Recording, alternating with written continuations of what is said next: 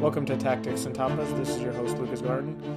In this episode, we dive into the week that just passed round 16 in La Liga, where we saw Girona go away to their much larger Catalan brothers Barca and win 4 2 at Montjuic, making them, at the end of the day, the leaders of La Liga. Almost halfway through the season now, and Girona are still sticking around. Are they for real? I think at this point you have to say yes. They go away to Barca, win 4 2 in a game that was back and forth, very entertaining to watch. Barcelona just doesn't have it in them in the game. Lead the game in total shots with 31 chances to Girona's 15. Expected goals for Barcelona was also in their favor with 3.74 goals expected to the 2.48 of Girona's. But the actual scoreline shows a different result with Girona four goals to Barca's two. First time Girona scored over two goals in a game with uh, Barcelona, let alone even beat Barcelona. It's at home or in Barca Stadium too is the thing. Like I know it's not the Camp Nou, but still Montjuic is not an easy place to go to and get points away. You haven't seen really too many teams been able to do that uh, this year, despite Barcelona's form. With the media saying that they're struggling, and they are to a certain point, but you have to realize like Barcelona has a very very thin squad. There's many injuries that they've had to deal with throughout the season. Uh, their really only attacking player that they've played so far this season is Lewandowski, and he's even struggled. And I know that many of the Barcelona fans are are frustrated with him after his performance in this game. He did get on the score sheet, but he misses a chance late on where the cross comes in and he goes head the ball and the and the chance seems to be for him like a exact type of goal that you want to score if you're uh, Lewandowski or Barcelona, and he just completely misses the header. Comes off his shoulder. In this game, he's been he's seen yelling at the other players, uh, complaining about the service he's getting. Uh, I know there's one chance where Cancelo was down at the end line and he uh, shoots it onto net instead of passing it back to an open uh, Lewandowski who is on the penalty spot. João Felix, after his wonder game against Atletico Madrid, where he scored at home and against his former club, doesn't show up for this game. Um, the other attackers, Ferran Torres comes off the bench, is better, but than João Felix had, but not great still. Rafinha kind of still lost in it. Lamine Yamal comes off the bench and later on in the game is the only player that's pressing. Uh, Lewandowski, the worth ethic wasn't there on the pressing side of the ball when it, without the ball in, the, in their possession. If you're Xavi, you definitely seem that you've got out coached in this game. Uh, something that I think is becoming more and more of a problem for Barcelona is that Xavi just doesn't have the experience coaching at the top flight level, and it's appearing more often than not. And if you're Barca, do you look to Victor Roque coming in in January to save your problems? Like, I don't know if a Brazilian 18 year old or 19 year old that just scored 15, 20 goals and played a whole season in Brazil is going to come in and be able to hit the ground running. Like, even if he gets five goals, I think Barca fans and uh, are going to have to be happy with that coming uh, in the second half of the season. At the other end of the pitch for Barcelona, Inaki Peña's in goal. Uh, not as great as performance as he had against Atletico Madrid, but he's what they have right now, and he's going to see what it's going to be like for the foreseeable future as uh, Ter Stegen has to have surgery on his back. Araujo doesn't play that well today. Uh, I know in the 30th minute or a little after the 30th minute, uh, they had shots of him taking off his uh, black mamba mask uh, that he had for his uh, cheek fracture it. And still, uh, Koundé in defense is struggling. I know the second goal that they gave up to uh, Miguel Gutierrez, uh, De Jong and Koundé are both like half halfway in between uh, a player to the left hand side and uh, Gutierrez is dribbling at him, and they both go with the other player, leaving Gutierrez with a shot on goal, wide open, none challenged, no one steps to him, and it goes in the back of the net, and it's 2 1 going into halftime, just like that. After the game, Xavi says that Girona was just more effective, uh, and clearly uh, they were putting in four goals off of their 15 shots, but still, uh, your Barca, like you can't be losing these games. I know the pressure is building on Xavi, but even if you're Juan Laporta, I don't know if you can go with anyone else other than Xavi. Like you've kind of made your bed. This is uh, the with the signings you've made and everything else, uh, and how Barca is situated right now. You can't really make any two other changes. I think this is the Barcelona that we're gonna see for the rest of the season. A a team that kind of can when they're on form, they're on form and uh, they look unstoppable. But like with the injuries and how flat uh, their uh, bench and depth is, it's gonna be hard from here on out. Especially um, Barcelona have a Champions League game this Wednesday against uh, Antwerp that they need to win so that they can go through on top of their uh, group and then shortly after the beginning of the year, they have the Super Copa on January 10th. And uh, now that the Copa del Rey is in the round of 32, that they're going to start getting those games as well. So there's only going to get tougher from here on out. I know they got Valencia coming up this weekend and then Almeria before the winter break hits. But still, like looking forward, after the first of the year, Barcelona is still going to be right back in the thick of things, and hopefully you get a couple more players back for Xavi and able to rotate the squad, and maybe there's some type of levers pulled for Barca in the in the uh, winter transfer window that they are able to uh, get more depth. I know earlier this week I saw some type of weird swap deal between uh, Barca and Man United where where Barcelona gets Jadon Sancho for Raf- Rafinha and maybe that can help out, but still, you're that's one for one swap, and you're still going to be without the depth there. For Girona in this game, though, uh, a little interesting uh, leading up to Alex Garcia, a, a, player that's played in Catalonia all of his life, is from Barcelona. Um, says in the lead up, uh, I want to play for Barca in the future. I'd like to play for them.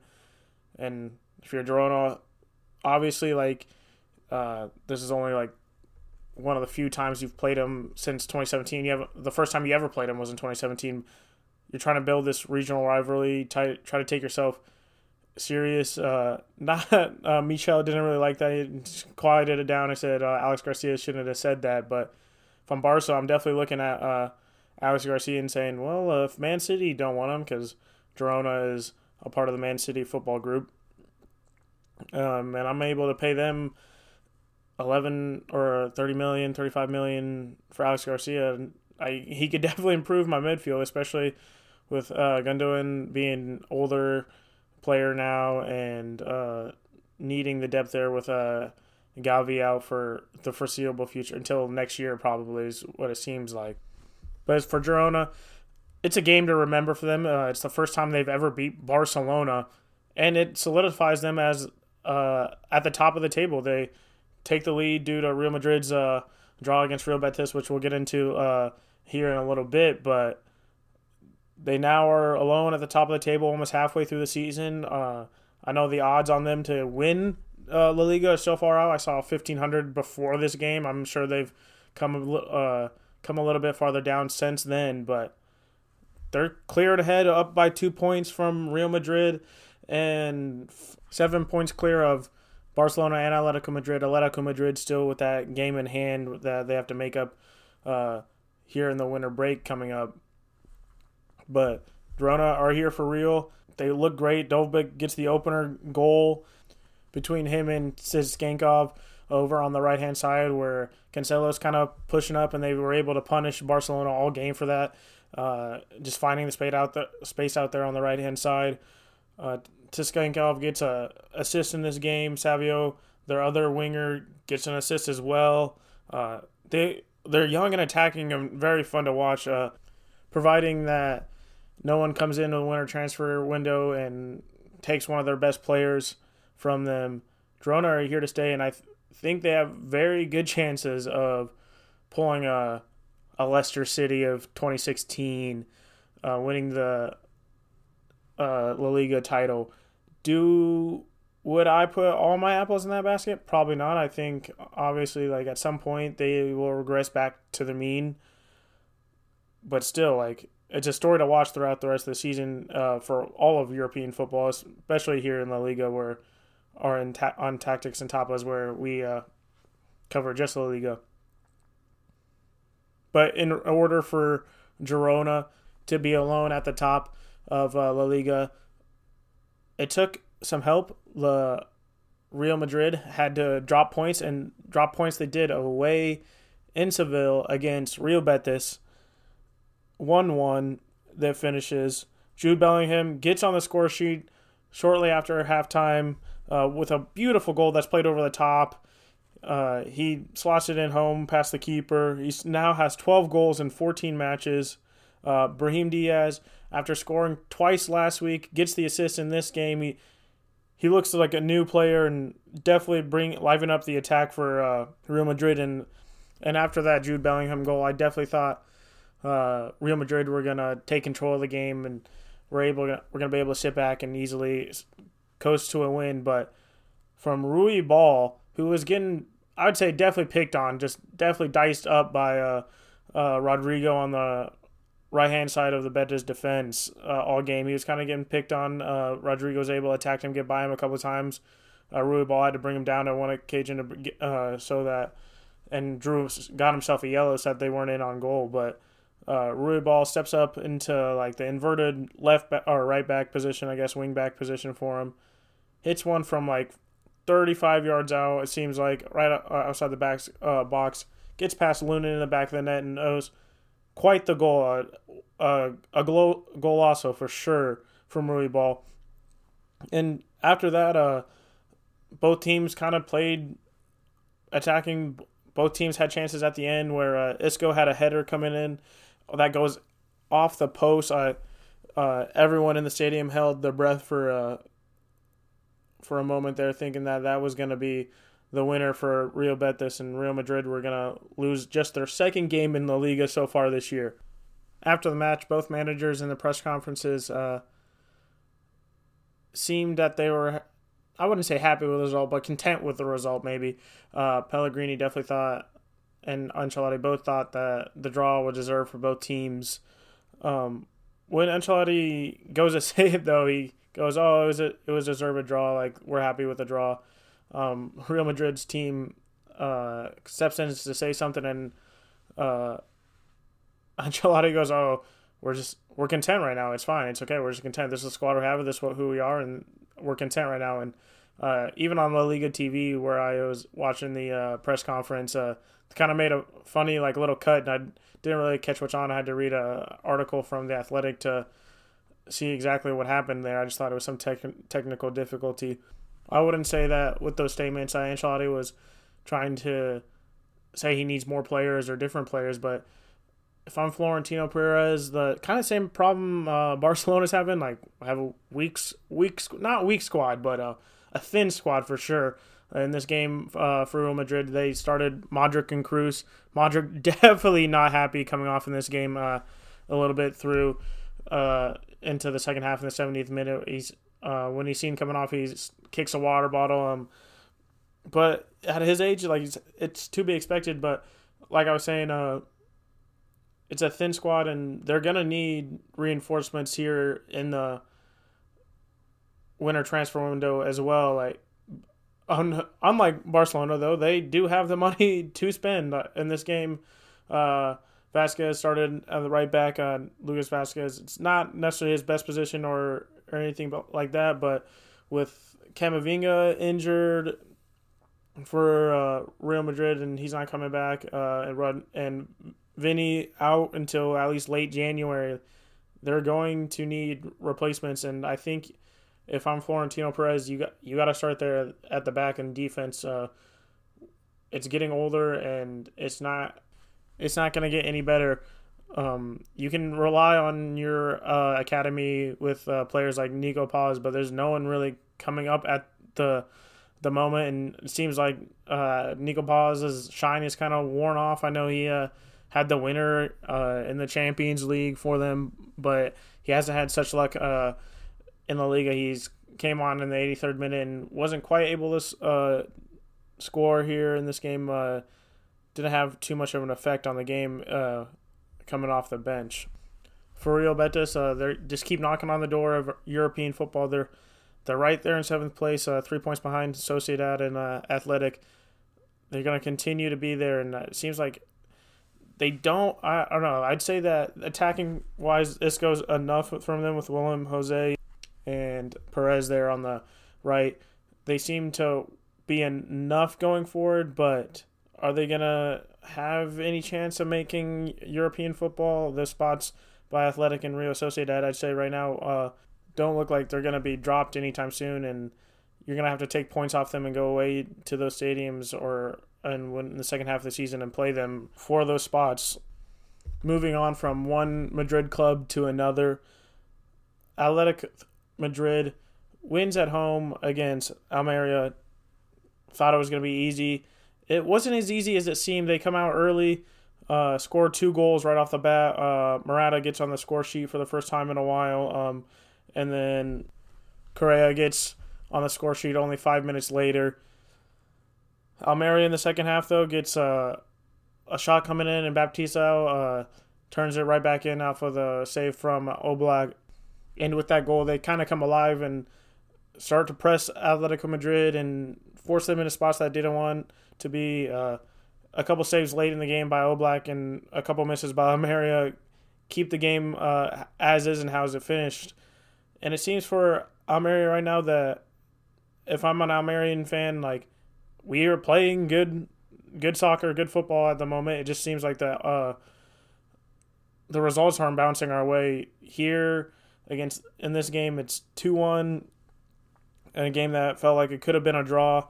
They draw again uh, last week against Rio Betis, who was a man down for almost the entire second half. Uh, at this point, I think it's safe to say they're going down, no doubt. Um, I don't see a great escape for them uh, anytime in the future. If anything, I see them selling more of their better players in the winter transfer window to teams uh, trying to get up in the Segunda, whether uh, that be like an Espanyol or Real Zaragoza or even a Valladolid or Leganés, um, or even against uh, or to other teams trying to stay uh, up in La Liga, uh, like a Sevilla or Mallorca. Moving on from that game, Villarreal at home at La Ceramica get their first loss onto Marcelino. 0 3 versus Real Sociedad.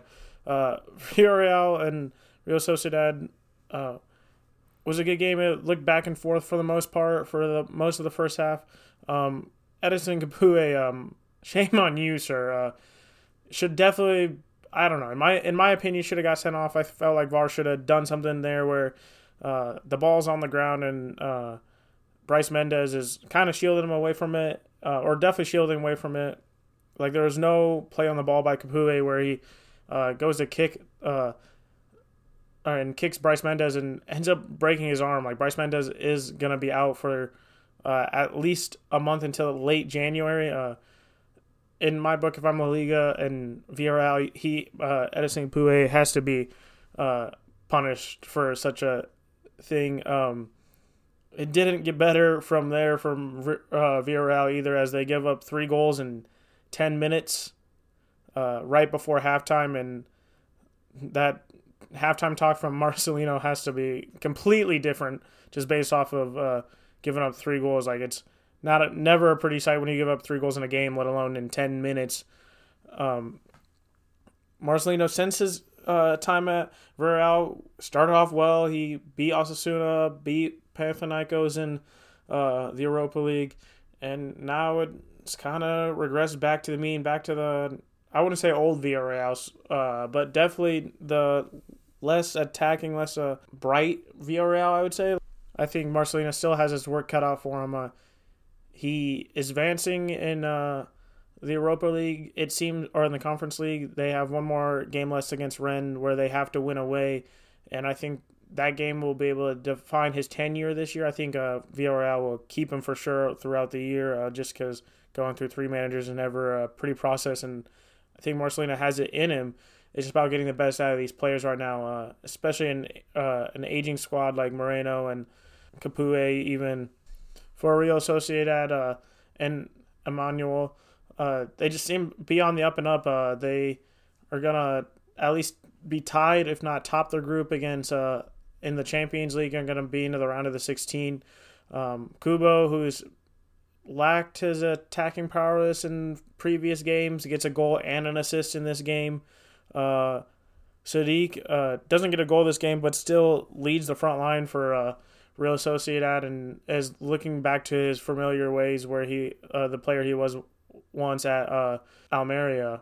Real Sociedad definitely going to be one of those clubs to look out for. They're in Europe for sure, in my book. Um, if Barcelona continues to struggle and ends up in one of those uh, Europa League spots in the Liga, I see Real Sociedad being the team moving into the Champions League spot and uh, up that fourth place.